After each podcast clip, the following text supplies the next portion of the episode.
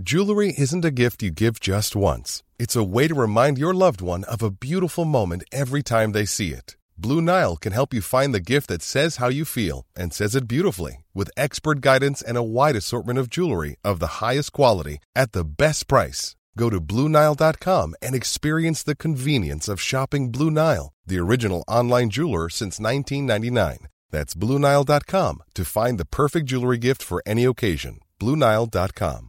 Hiring for your small business? If you're not looking for professionals on LinkedIn, you're looking in the wrong place. That's like looking for your car keys in a fish tank. LinkedIn helps you hire professionals you can't find anywhere else, even those who aren't actively searching for a new job but might be open to the perfect role. In a given month, over 70% of LinkedIn users don't even visit other leading job sites. So start looking in the right place. With LinkedIn, you can hire professionals like a professional. Post your free job on linkedin.com/people slash people today.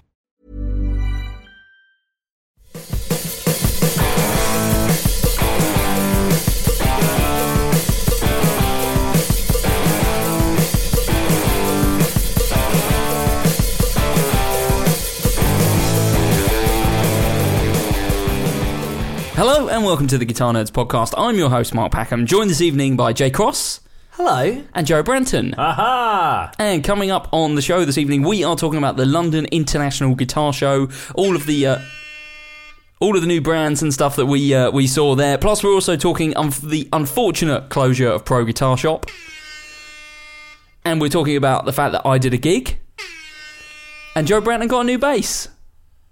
Yeah!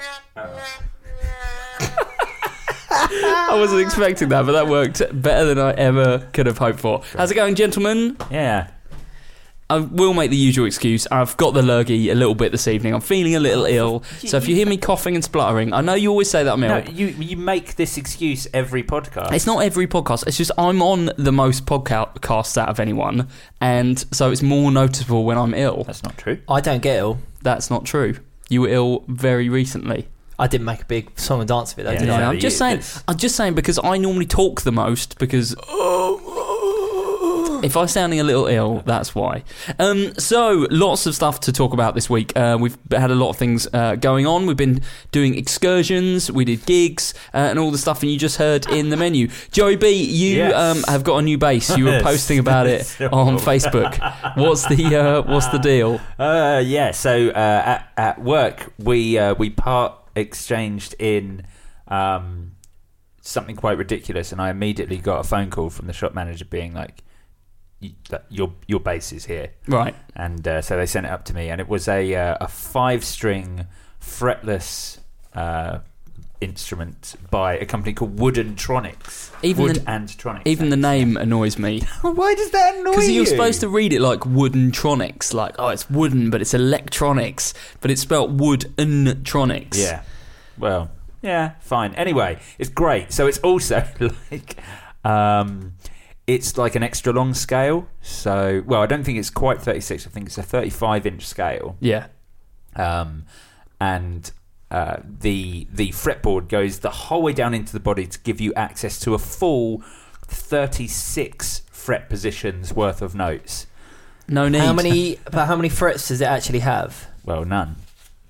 Because It's fretless. Well, I guess I don't think does- you right. said that, did you? Or did I just switch I off? think you did say it. Yeah, Oh, okay. yeah. You just- 36 fret positions. You were so disgusted Yeah. by that. You was just instantly put off. Oh, but it's amazing, and Your- it's got like even a, your ears were filling up with vomit. it's got you know it's a single cut with a sort of huge like top. Well, it's not horn, is it? Top sort of non-horn.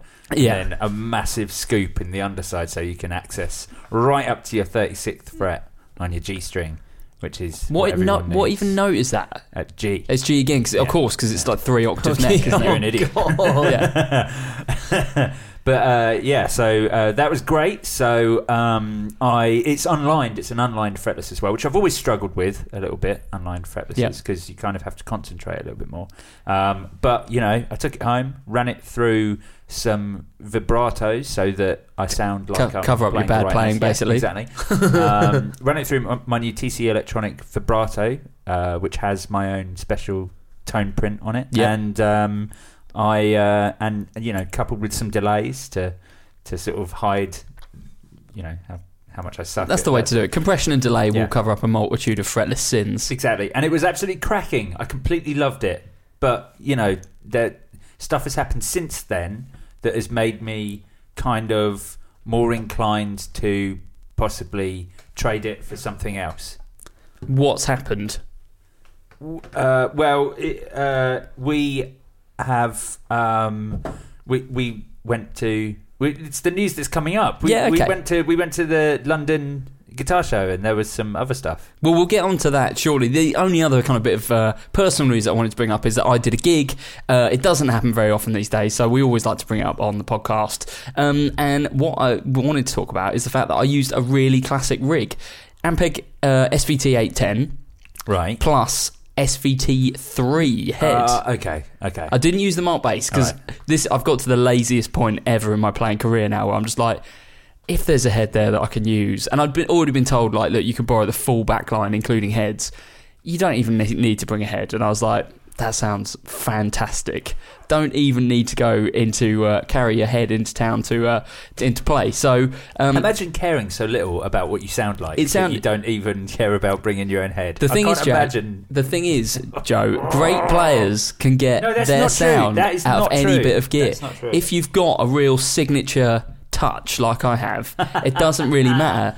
I could play a jazz, I could play a Music Man, I could play Ampeg, I could even play Ashdown, and I would still get the Marky P signature This tone. is the most amount of rubbish you have ever ever spoken. No, it's not. this. It's Also, true. I was at the show and you couldn't hear the bass anyway, so it didn't matter. yeah, yeah, right. totally. Th- um, that's what you need to bear in mind, Joe. No one's listening to the bass anyway, so can basically sound like whatever it wants. Fine, fine. Um, but it was great. SVT3, uh, the one I was using, the uh, Wait, is the SVT3? Is that the the 400 of 300 watt one? something like that, and it's watts? it's like hybrid, so it's valve Yeah, pre right. and then solid state. Uh, it's quite slim. amp. It's like a 2U. Yeah, it's two rack. U rack. Um, Yeah. and I seem to remember really liking the sound of the SVT3, um, but finding that it wasn't quite loud enough. It was always a thing with Ampeg. They're a little bit quieter than a lot of other brands, Yep. so you have to kind of go for their higher wattage stuff just so you have something that kind of competes. this one, um, I spoke to the bass player. It was a band called Lightyear who were pretty sort of. Uh, they were fairly big about 10, 15 years ago. yeah. You- you- we, we, we must have spoken about this because I've played with Lightyear as well back when I, when I was into. That, we're not punk. spoken about it on the podcast. No, Haven't we? Oh, right. Like Okay. a What band did you play? Was it the wait? What were they called? The invisible, three invisible It superheroes. was four dead squirrels. four dead squirrels. I was gonna say I thought it was three dead. Squ- three, yeah. Yeah, no, it would have been Superheroes Anonymous, I think, by Right, that point. okay. But but yeah, Invisible 'cause, uh, superheroes. back when Lightyear used to have like a cardboard rocket ship or something that they Yep. used to. Uh, no, it was a bring- rowboat. Ro- yeah, yeah, they used to okay. like pretend to be rowing. That They've was also it, they also did things like uh, had a live Morris dancing session halfway through the set, which was quite fun. They did that. At, I went. Yeah, Mark left after after he played. Yeah, I I left stayed- straight away. I was, stayed for the I was like, show. I'm going to a Halloween party instead. I Uh, can't I stick around the show, at gigs. and they did the Morris dancing Oh, thing. amazing. And they uh, they came out in a two person uh, horse Ah. costume. of course. They- Um, Their career descended to such a point where they were so bored of each other's company that one of the last gigs I saw them before they broke up the first time, one of them urinated into a kettle and then they boiled a cup of tea on stage using the piss kettle. Oh. It was, yeah, that's what touring every day They- for no money basically does to you. They ended up, if I remember correctly, they um, in like 2004 or three were on tour with Steve-O from Jackass. Oh wow. The Steve-O show. They were No, the it was it was Steve O. It was I think it was called Jackass Live. It was Steve O and oh god, what was the other fella? They Johnny did Knoxville? No, they did that show Wild Boys. Chris Pontius. Oh, okay, Yeah. right, yeah. It was they. They were on tour, and Lightyear with the support band, and Lightyear got kicked off because they were too mental for the tour. Yeah. like, They also one year at Reading they they played at the whatever the lockup was it called? Concrete Jungle. Concrete Jungle that? Yeah. back in the day, and they played the same day as uh, Body Count, which is Ice T's rap metal band, and they so they did their set, and then they disappeared off backstage, and then when Ice T's Body Count, um, famous for their song Cop Killer, were playing said song Cop Killer, Chaz and Neil from Lightyear. Burst onto the stage in that two-person horse costume and danced on stage while while Body Count are busting out Cop Killer, um, and then they got like put properly pummeled. I think by like a couple of the b- like bouncers or whatever. Amazing. Very funny. But yeah, it was. Uh, So anyway, they it was- played, It and- was. It was very very weird. And speaking Very fun though. They were a good band. Yeah, well, I mean, speaking of their kind of um, reputation for perhaps not being the most professional, when I um I spoke to Bars, who's the bass player, and said, "Can I borrow your amp?" And he went, "Yeah, yeah, it's great. Gain doesn't work." I was like, "What?" He went, "Yeah, the gain control doesn't work. Um, it's fine though. Seems to be loud enough with most basses. So just plug in, see what happens." And then I was like, "Oh, it's not."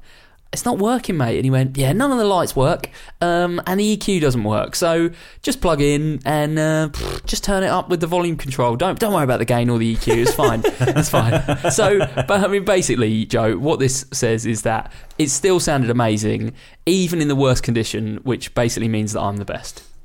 Fine, fine. You know, fine.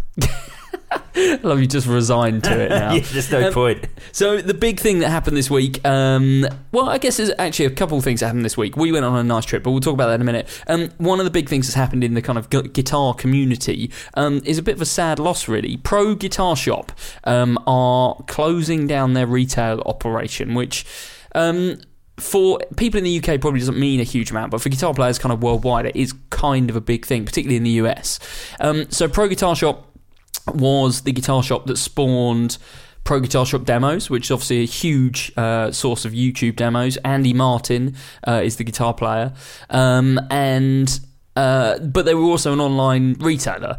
Now, I think it was about a year ago, or slightly under a year ago, the founder died. Founder passed away, um, and uh, they've been continuing on, um, but uh, his, I believe his wife, uh, who was running the business, put out a statement recently saying, unfortunately, we're kind of folding the retail operation. So they obviously, it's you know, it seems like it's something she doesn't want to continue or can't continue with.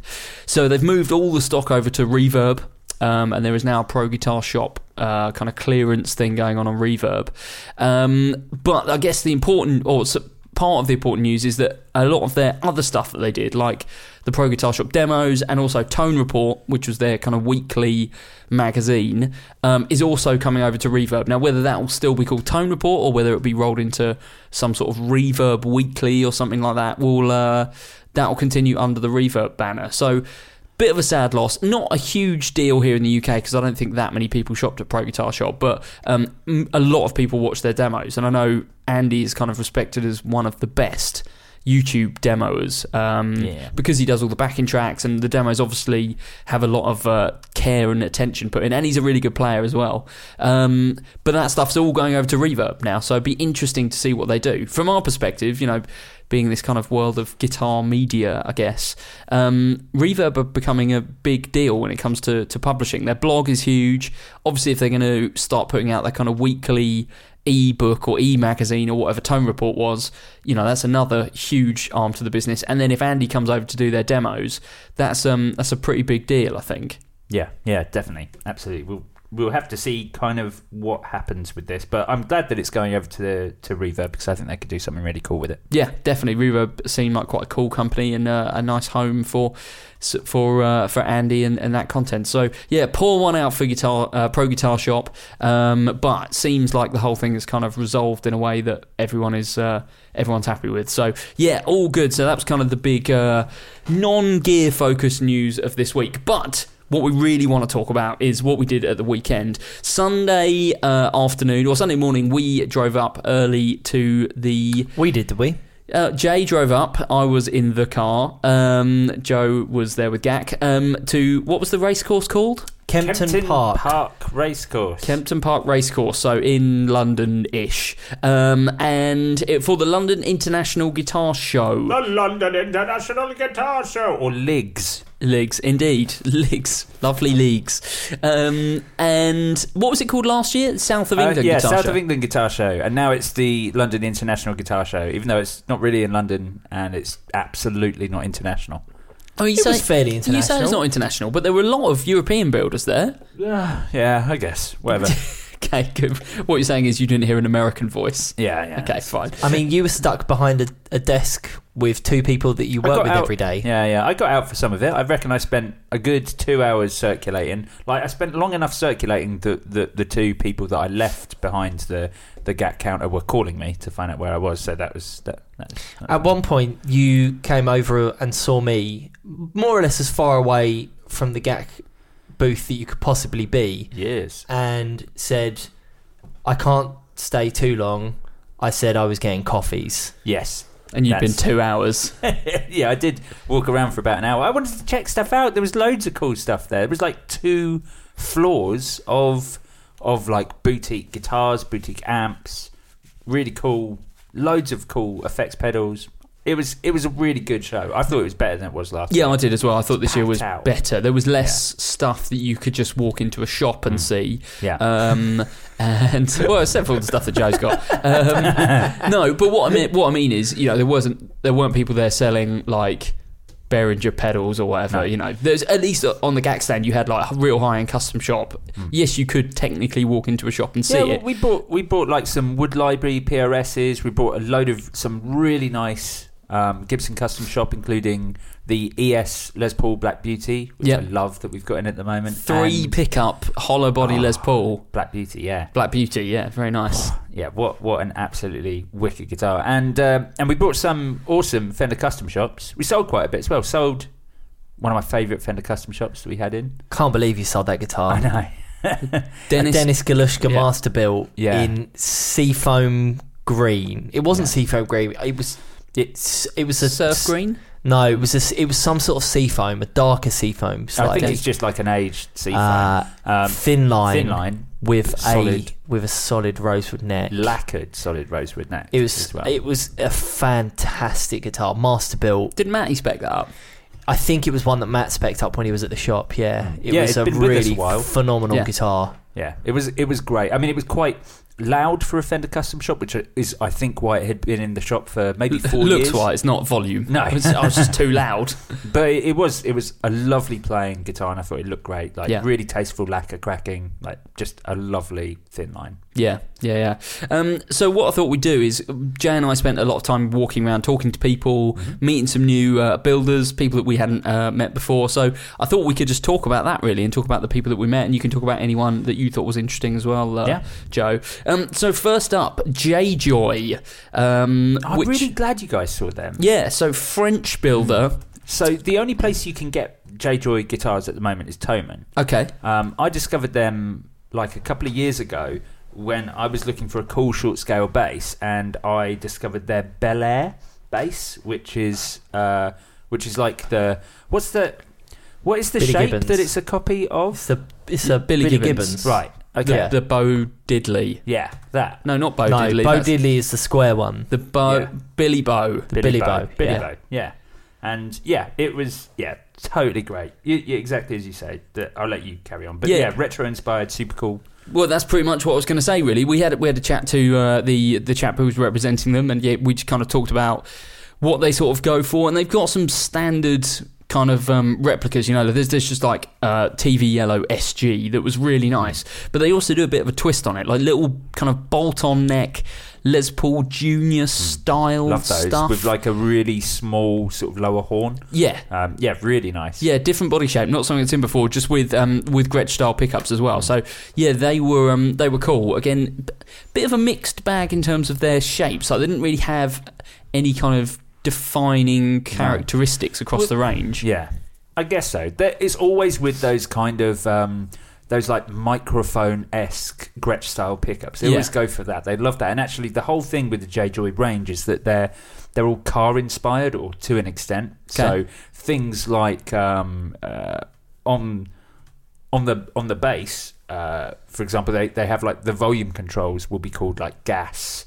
Oh, Uh, okay. like stuff like I can't remember what they are, but they're all like they're they're they're named after thing things like that. So it's always like a '50s car style, and that's what all the colours are Yeah. supposed to be as well, like '50s car colours. Yeah, yeah. There's a lot of Daphne blues and Yeah. surf greens and stuff like that. Yeah, there was um, interesting seeing them, and it, also kind of interesting seeing people mixing kind of Les Paul Junior shapes with bolt-on necks. You know, um, and I guess it wasn't strictly a Les Paul Junior shape, like you say. It had a kind of smaller horn to it, but something really original. But so- it was kind of like that. Yeah, it was that sort of. It reminded me more of those like a lot of those cheap Italian guitars from the 50s Yeah. and 60s that you see around. It's kind of that, but they are a French custom shop. They're, they're actually quite affordable, I think, across the board. You're looking at about a, a grand for a guitar, something They like were that. not even that much. They were like six nine nine, something like that. Yeah, Oh, yeah. Man, I mean, listeners, you should absolutely check out J Joy. I think, like, build quality for that sort of price, they were great if you Yeah. love, like, retro stuff. All made in France as well. They weren't um, doing anything kind of far eastern, as far as I'm aware.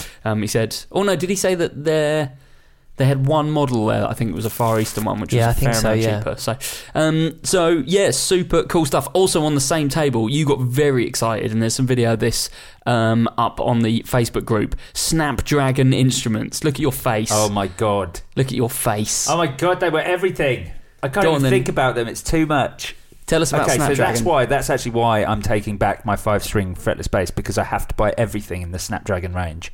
Go on. So Snapdragon make um, travel guitars. They have done for some time, um, and they have recently introduced and were pioneering at the show their new fold-up um, travel guitars and basses that now feature with the basses. The guitars feature um, an Evertune bridge, Yes. which means, as demonstrated in that short video clip that I put on our, our Facebook group, that they stay perfectly in tune even when you fold them up. It was pretty impressive, to be honest, because he showed us the difference between the two. So he had one without the Evertune bridge, folded it down, then folded it back up and strummed, and it was completely out of tune. You would have to tune it every time you do it. then he went, check this out.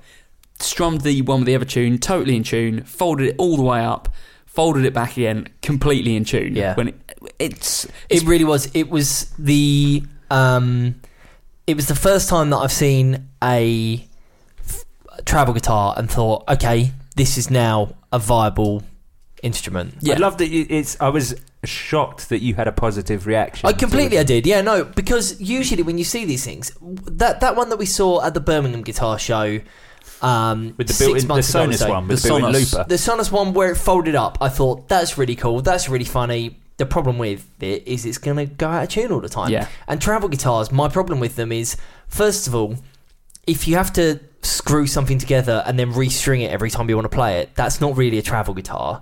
And secondly, to get around that, most of them aren't very good. yeah.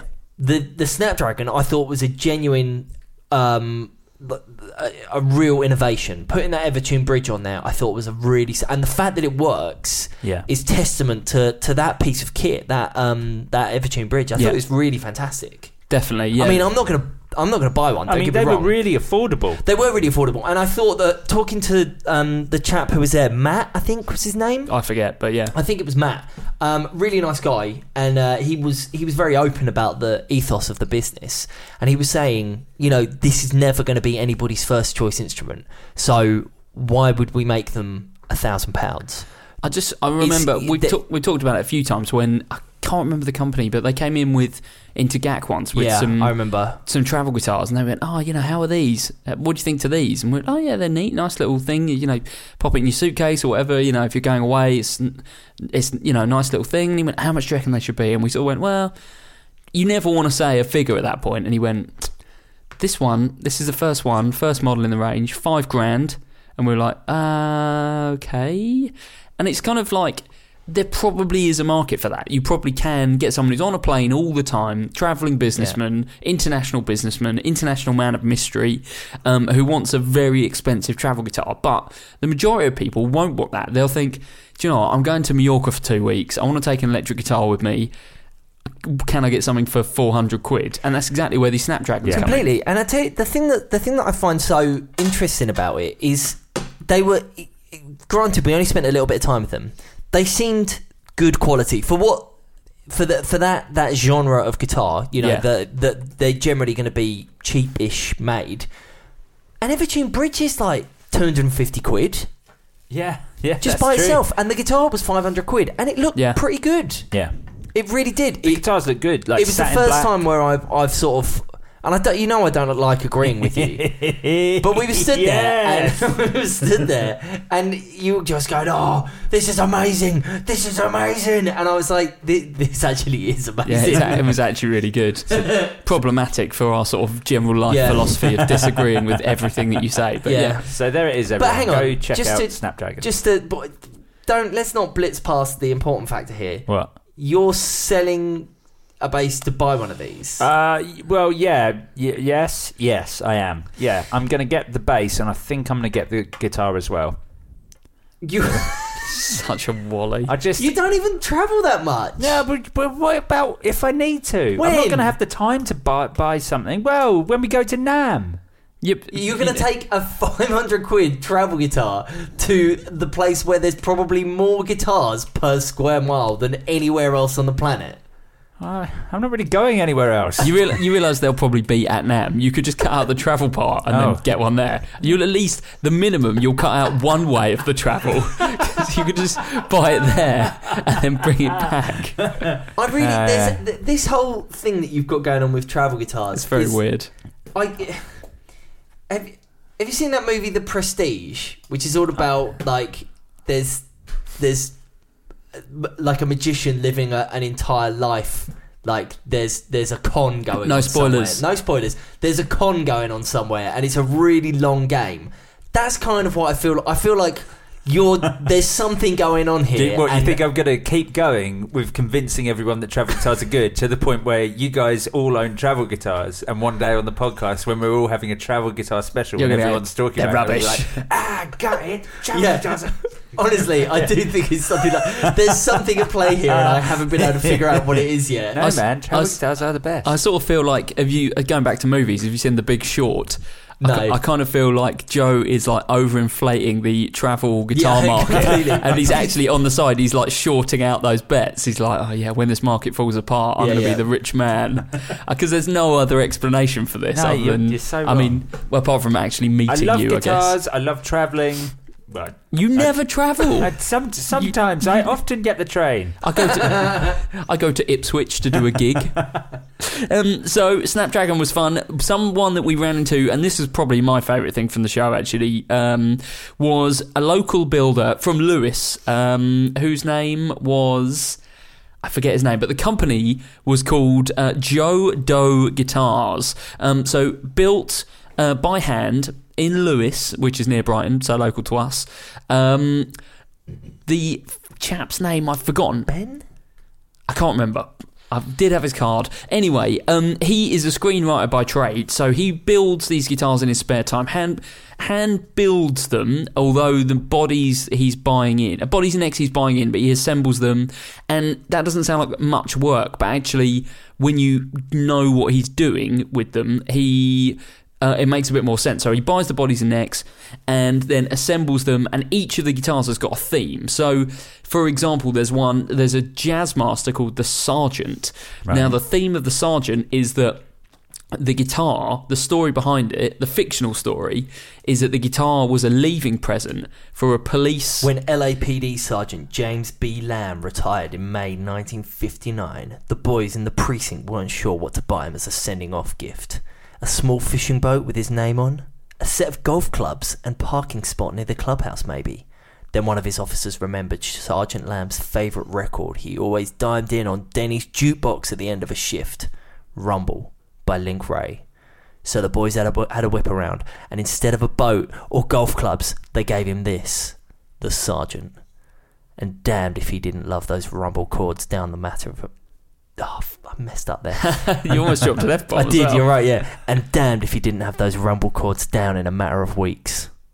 There we go. So it's essentially a jazz master that's got um, some a load of stuff kind of added to it. Um, is that the one with the bullet casing? It is, yeah. Yeah. So it's got a, a squashed bullet casing, an impacted bullet casing in the headstock.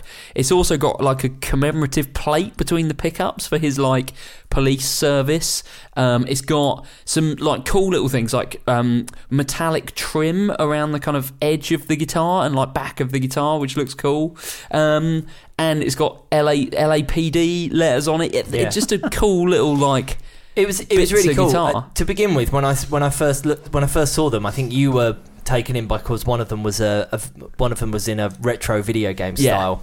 And I sort of looked at it. I thought, oh yeah, there's just there's no there isn't any real cohesion there. There's no, it's all bitsers. And then once we started talking to him, and found out exactly what's what is going on there, it, it began to make sense. And it, and there isn't any cohesion there. No, There's it's all a different story stories. that comes up, and then he builds a guitar around it. Yeah. And I thought it was, I thought it was really neat, very, very neat, Yeah. very interesting way of, um, yeah, just a really weird way of of going about building a brand, building a brand based on, a based on stories that you've written. what you're I guess what you're buying into really is the kind of whole package. It's it's part guitar, part art piece. Yeah, I think completely, really. completely. They are. What do we say? They're about two grand, something like that. yeah, I can't remember the. Let me see if there's a price here. Uh, There, there's no POA. prices on the website. Yeah, so I, I, I seem to remember they were, and I, I don't hold me to this, but I seem to remember they were between two and two and a half. Yeah, and they're probably you know because they are bought in bodies and necks. You could probably argue that you know they're you could build something similar guitar wise for, Yeah. for less money. But what you're buying into is the kind of meticulous detail that goes into the story elements of the guitar. So like the um, one of my other favourites is the Evel Knievel caster on there, which is a Strat with like loads of Evel Knievel stuff, and the back plate is a uh, is kind of I think it's like engraved or like laser etched with an X-ray of Evel Knievel's broken leg. Which is just so good. Um, there's also the bowling caster, which has got two bowling It's got ball bowling ball holes, holes. drilled in the top That of the, was the body. Where like- you would have the monkey grip. it for- kind yeah, kind of like the monkey grip on the universe, but it's also got a miniature bowling pin on the end of the tremolo arm. Just yeah, so many cool little things. So Joe Doe guitars. Um, I think our plan is because he's local, we're going to go to the workshop and just kind of get the story behind these guitars and see how it's all put together and how he comes up with the stories and stuff. So Amazing. that'd be uh, that'd be quite cool. But yeah, do check it out if you want to kind of see some guitars that are very very different.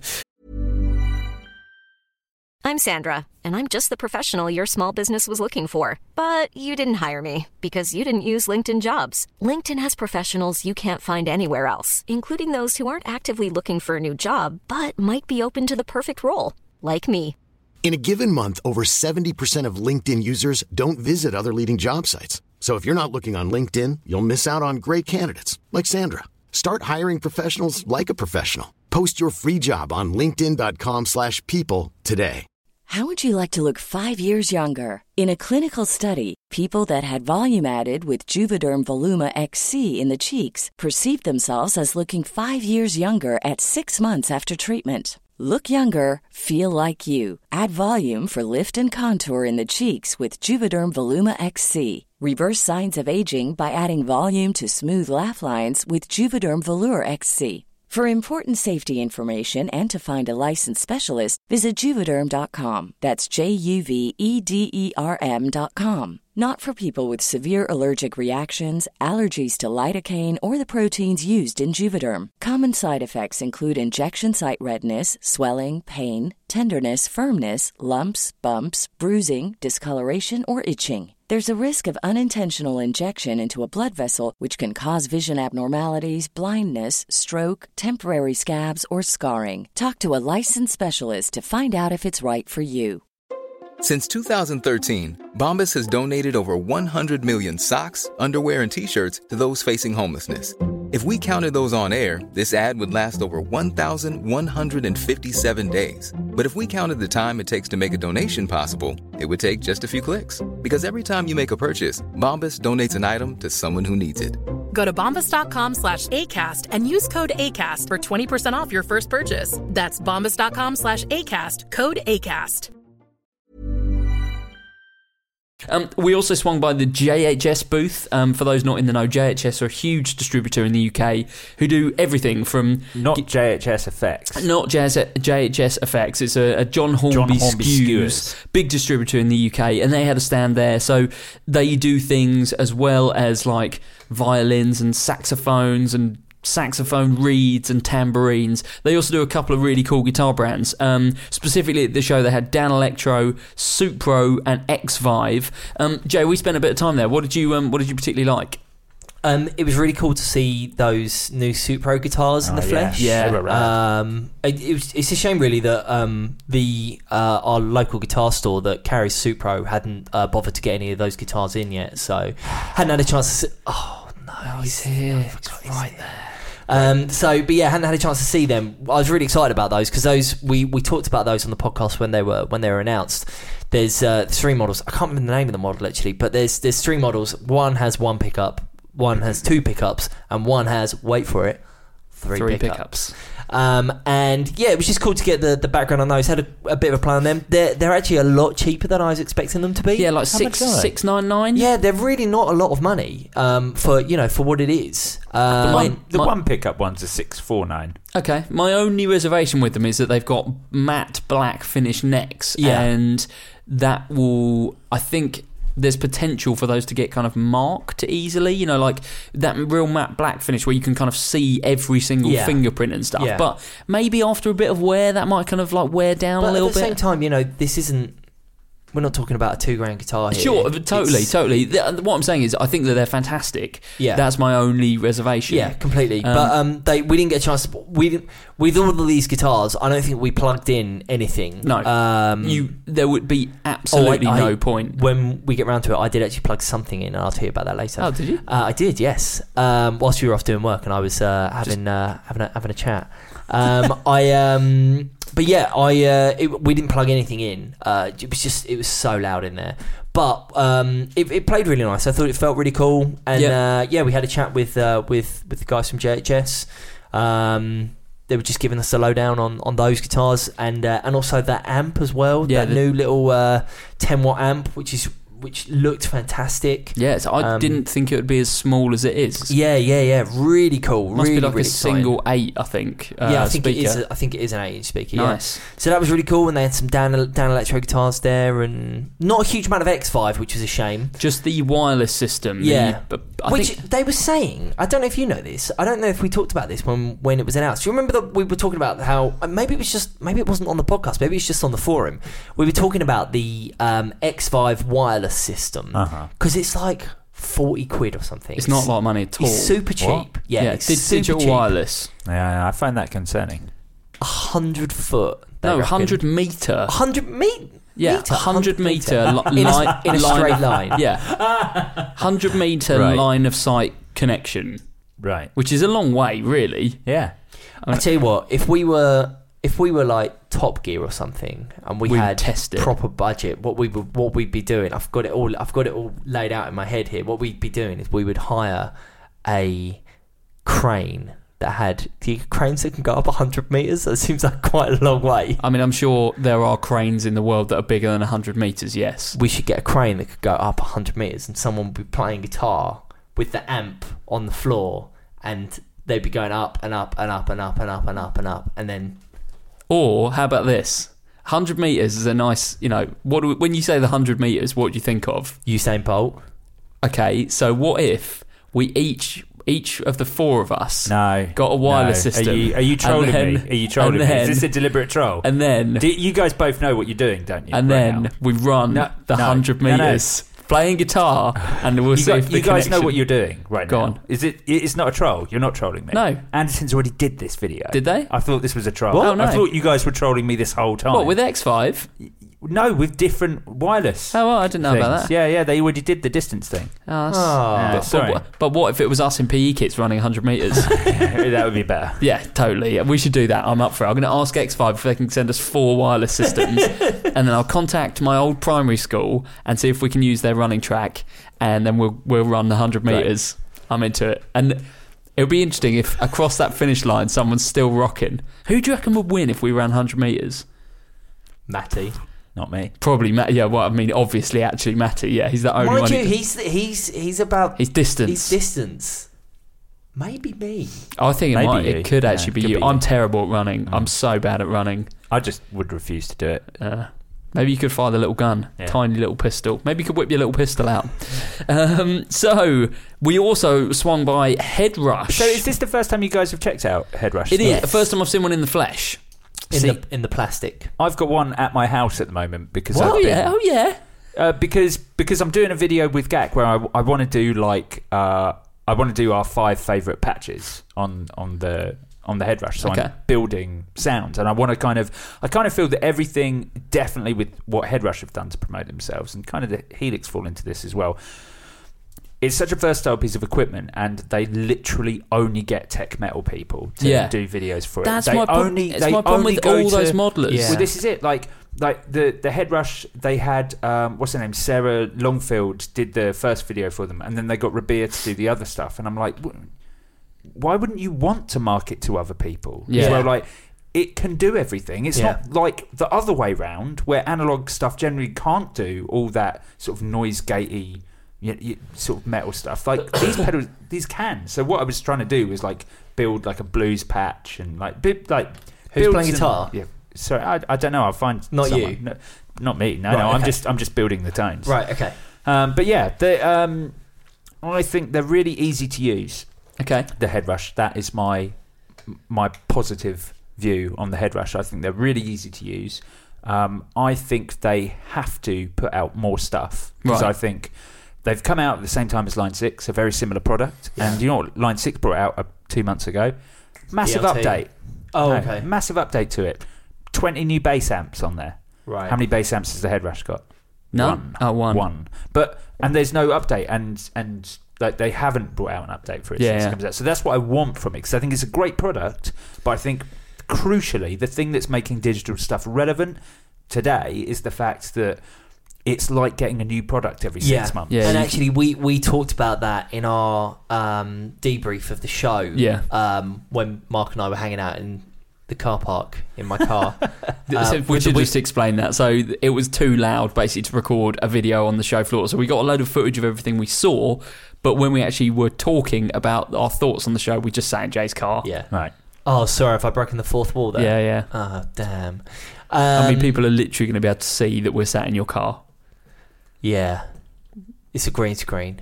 Yeah, We're inside. We're actually just sat on a park bench. Yeah. Um, but anyway, the um, that was one of the things that we were talking about was the fact that it will be interesting to see if they can make a real brand Hmm. out of that product because it's it's kind of the amalgamation of two or three other brands that haven't managed to make a brand out of themselves. You know, you've got obviously the um, the Akai Head Rush, Yeah. which other than the Head Rush, can you name another Akai product? well, not not in Yeah, the the guitar world. Shredmaster. no.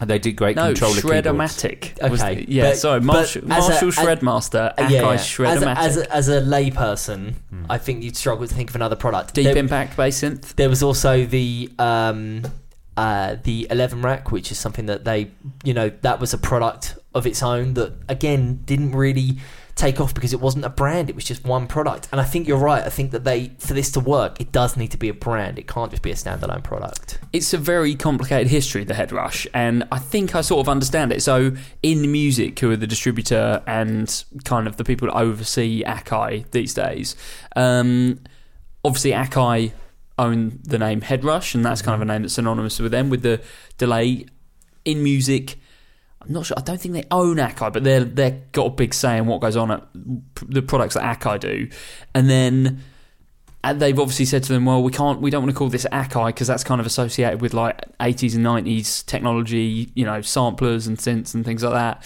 So we're going to call this Head Rush, but we're going to use the technology from Eleven Rack, which is a product designed and built by uh, Avid, who make uh, Pro Tools.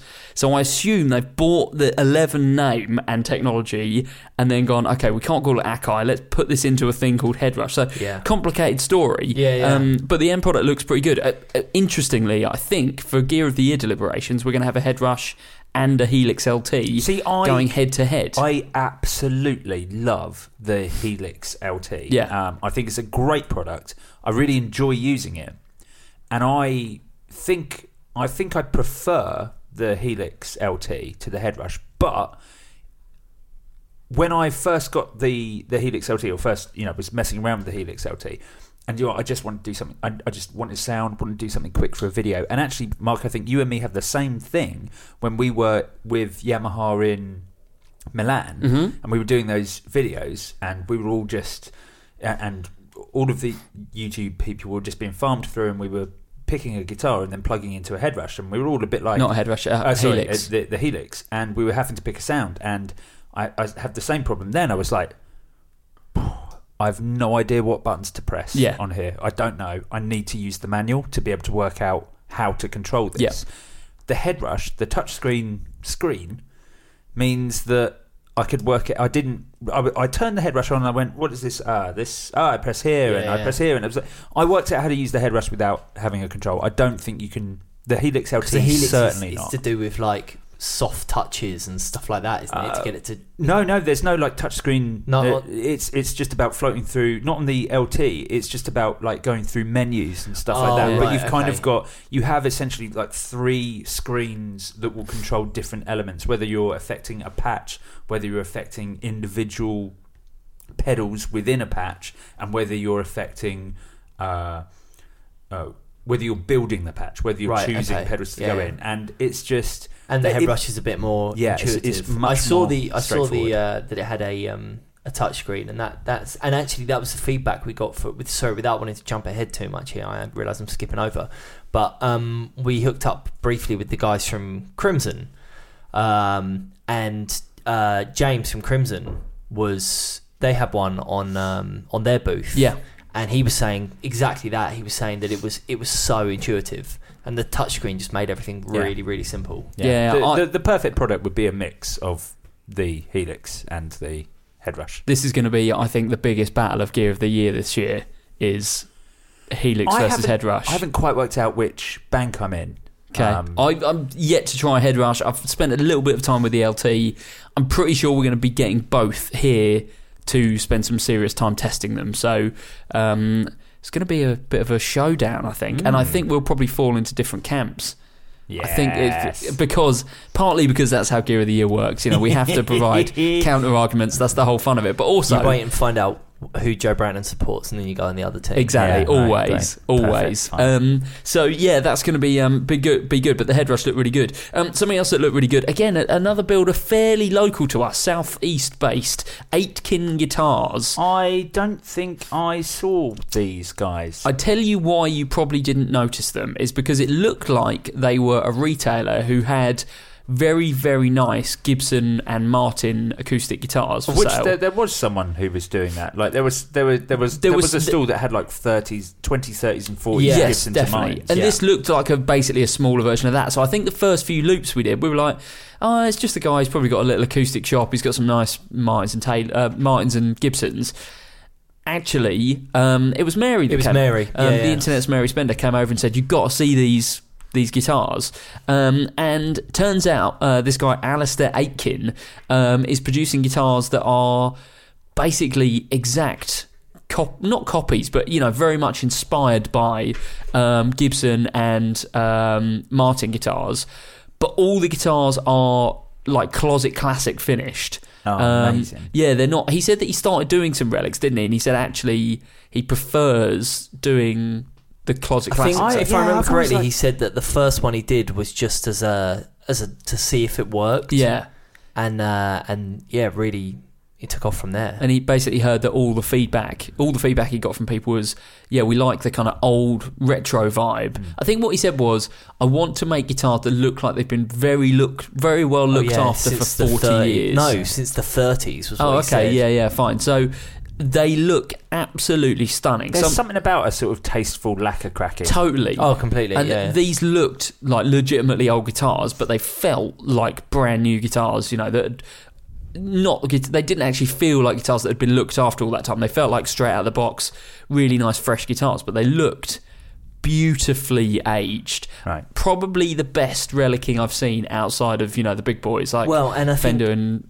I think it's it's especially difficult to do on acoustic guitars. Definitely. Um, first of all, I think just the actual process is more difficult because the materials that you, you've got in front of you there are inherently more fragile. Yep. And secondly, I just think that it's if you go too far, it does look bad. totally. Uh, but And- that's I mean that's the same for any relicking. Of, well, of, of, yeah, I mean, Ish. potentially, but Some you know, people some, do very well. Some some people absolutely love the completely beaten up Yeah. um, finish, and I on electric guitars, and I can see it.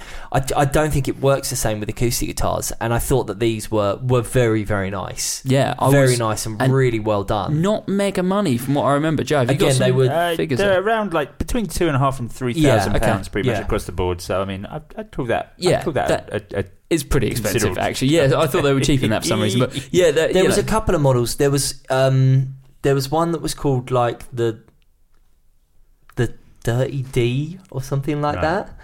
Um, and that was one of his new ones, and that was a bit cheaper. Yeah. That was more like two and a half. Yeah, yeah, or yeah. two two maybe. But yeah, you know there, they were. there are there are some. Here but he was uh, he he was a really really nice guy who was very much on on our wavelength. Oh, he Um, loved podcasts. yeah, He yeah, the- like- the he was like, reason they- have you heard? Have you heard S Town? He was like, have you heard Serial? And I'm like, yeah, yeah, heard it. Yeah, heard. I love podcasts. I love was- it. I love and it. And that was there is where it came from. Mary came over to us and she was like, "You've got to speak to this geezer. He loves podcasts." Yeah. and I told him about your podcast, and now he wants to meet you. And we were Yeah. like, okay. so, um, so and I again, mean, I don't think Merrick Spender's ever used the word geezer before. No. That was that was ad lib. Um, so that was good because he's local. So again, I think we might go to the. Uh, I'm going to say factory. It's not a factory. It's a workshop. It's him and There's three other three people, other guys. yeah. Uh, one of which used to work for Lowden Instruments. Oh, so cool.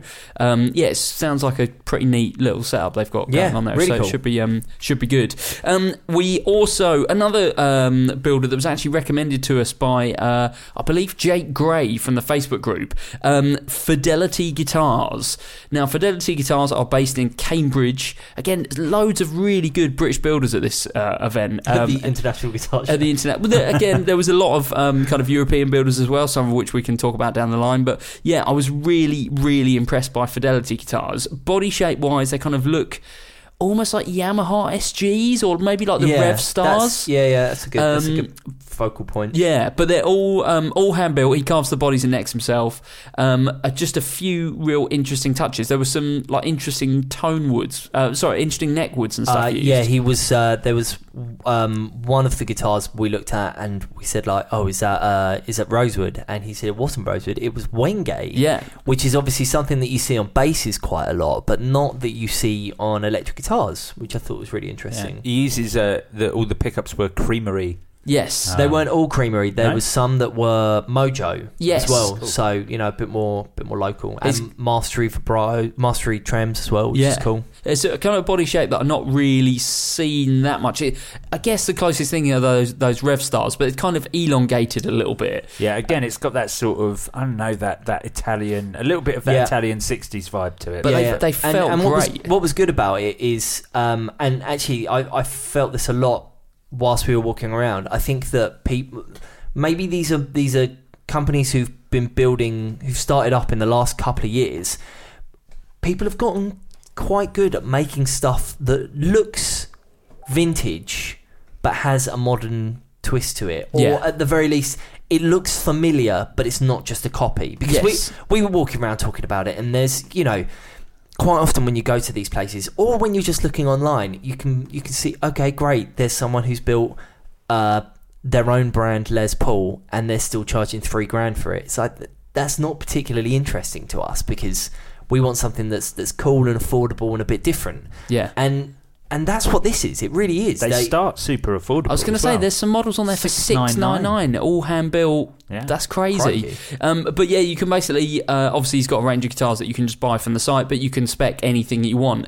He had a range of neck profiles there. Most of them were kind of just like modern C, like regular Fender. I thought most of them were thinner than that No, no, no. Most of them were kind of modern C. He said Okay. like that's kind of what we shoot for. But then he also said, check this, and it had like the flattest Oh, Ibanez yeah. style uh, neck on there, like ridiculous. I just picked it up and went, oh, this is horrible. And he's like, yeah, someone actually asked me to make it, and then ended up not buying the guitar in the end. So I've got this like weird anomaly guitar that's got a real flat neck to it. Um, but yeah, I thought they were they were super cool. It looks like on the site you can buy. the prototypes. Yeah, That's- those He's are the got- ones that are cheap. The cheap one because he's tried like a walnut top on the front and then like um, a washed white, sort of a, a a- a sort of through blonde on the Oh, side and back. So it's a bit. It's a bit cut and shut, but with a big speed, the pickups are great. Um, a chunky U neck, oh, like everything about it. it's great. That's prototype number eight on his. I um, might get in touch because there's one of the prototypes on there looks really good, and it's like six nine nine. Yeah, mate. This, these guitars are absolutely cracking. Everyone go and check out Fidelity guitars. They're Again, beautiful. I think we're going to be either visiting them or getting guitar sent down for potential gear of the year stuff. So, um, yeah, there's a, it was again really, really good. Like last year when we went to see um, Echo Line pedals that ended up winning our uh, uh, Gear of the Year. award. Um, there's some contenders, some new contenders, things that we hadn't thought about before, um, involved in uh, in the shows. It was good. I was disappointed that Echoline weren't there actually because that it was at this show that we met them last year, and um, they've just released a couple of new pedals. I think did we talk about them We mentioned them briefly Yeah. last week. last yeah. week? There's yeah the uh, the Everest Drive. Um, that's one of the new ones, isn't it? Yeah, the Everest Drive and the Signal Driver. Yeah, yeah, Just yeah. looking on their site now.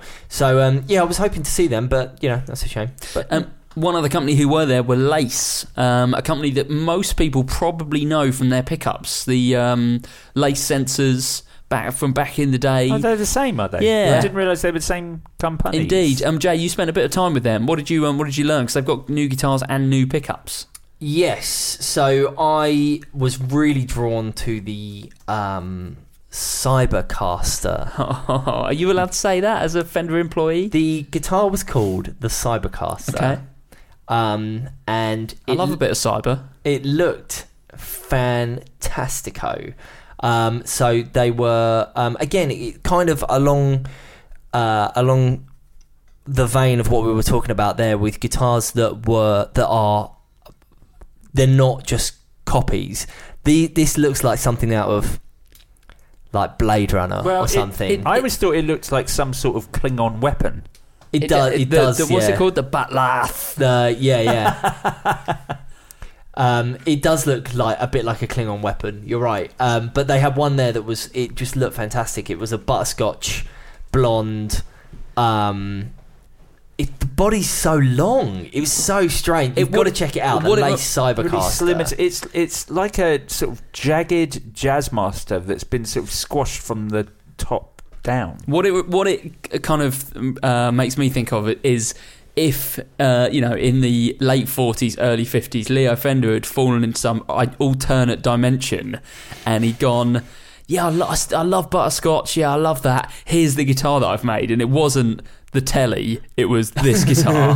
and then, like that shaped the rest of people's kind of aesthetic choices for the next 50 years and people i like to think that you know like the design of the telly has influenced like fashion and stuff like people's clothes. And i imagine there's some alternate timeline now where this was the body shape that got famous instead of And the people telly. are still really into shoulder pads. exactly. Yeah, yeah, yeah, exactly yeah. people are wearing the outfits from the super mario brothers movie as the day to day. Big Bertha. yeah. Um, I tell you what, this website is utterly atrocious. The lace It's bad, isn't it? lacecybercaster.com and I just can't get into the links to work. So okay um, I can't remember the specs. I assume they have lace p- pickups. they in them. did they definitely did Uh, uh, but yeah, they were they were great, and um, it was they were about twelve hundred quid if I remember correctly.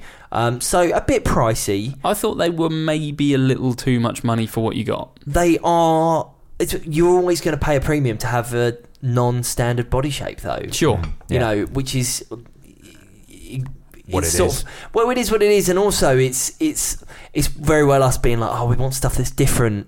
But then, if you're going to have something different, you've Sure. got to pay more money for it. Sure, but then you know you look at because they were Far Eastern made, weren't they? They were, yes. And you know they were not that far off the prices of something like those Fidelity guitars, which are hand carved sure, in, Cambridge. You yeah, know, completely, Um, completely. so no, I, I, I get that. there's there definitely some questions about the pricing of them, but they also had some pickups as well. Some of the new ones. Can you remember what they were called? Uh, no, I Okay. can't.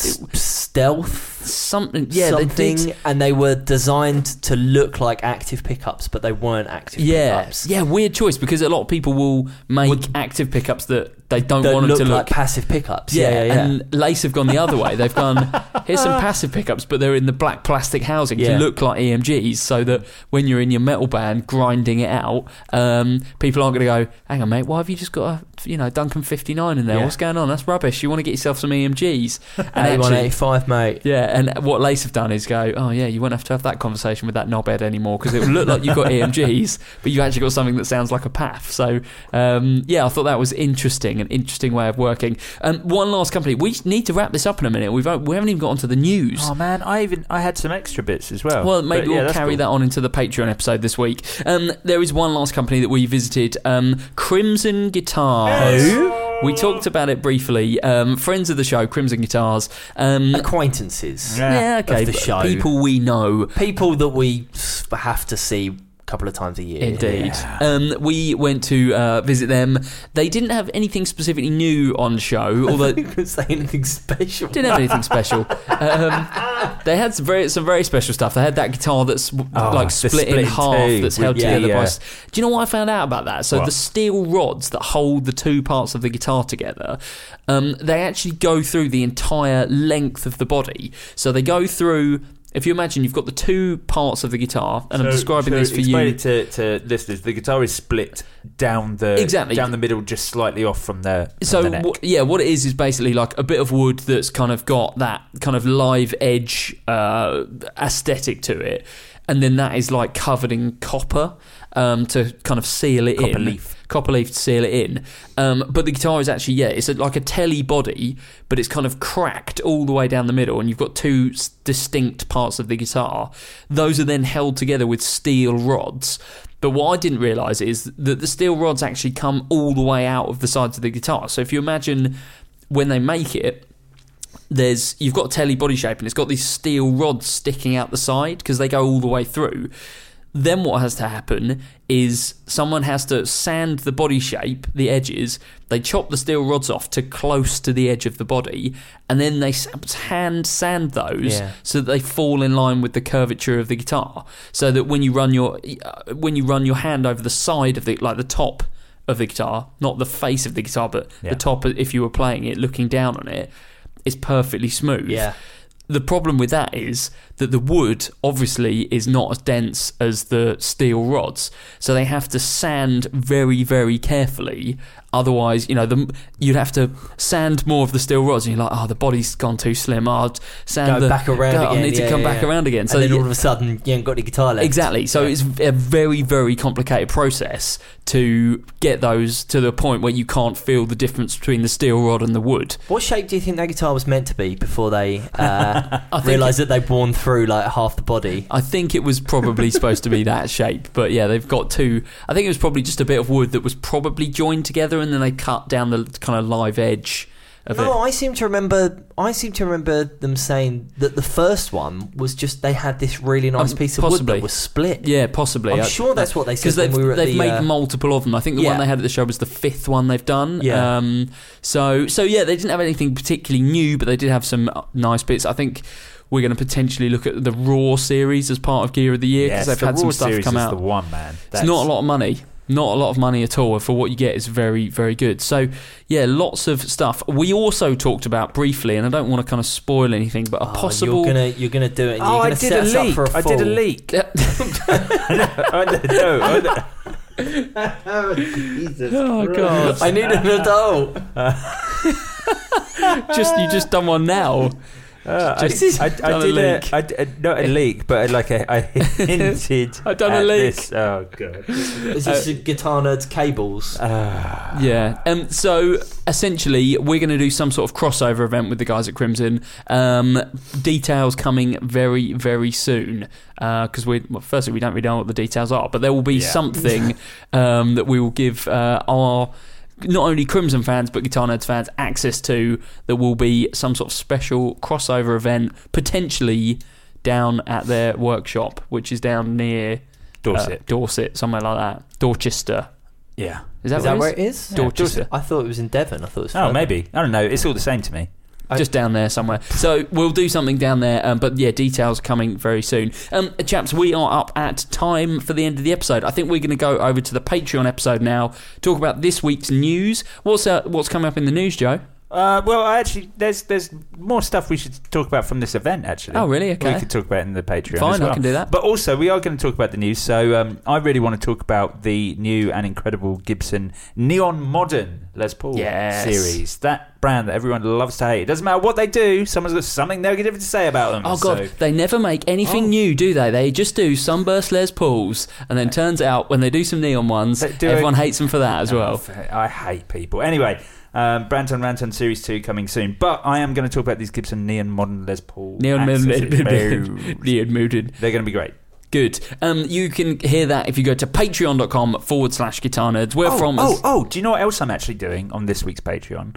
I a, a am, leak. I am, yeah, I am. I'm, I'm actually leaking some information behind a paywall um, about some new Ormsby stuff that I've been told in secret.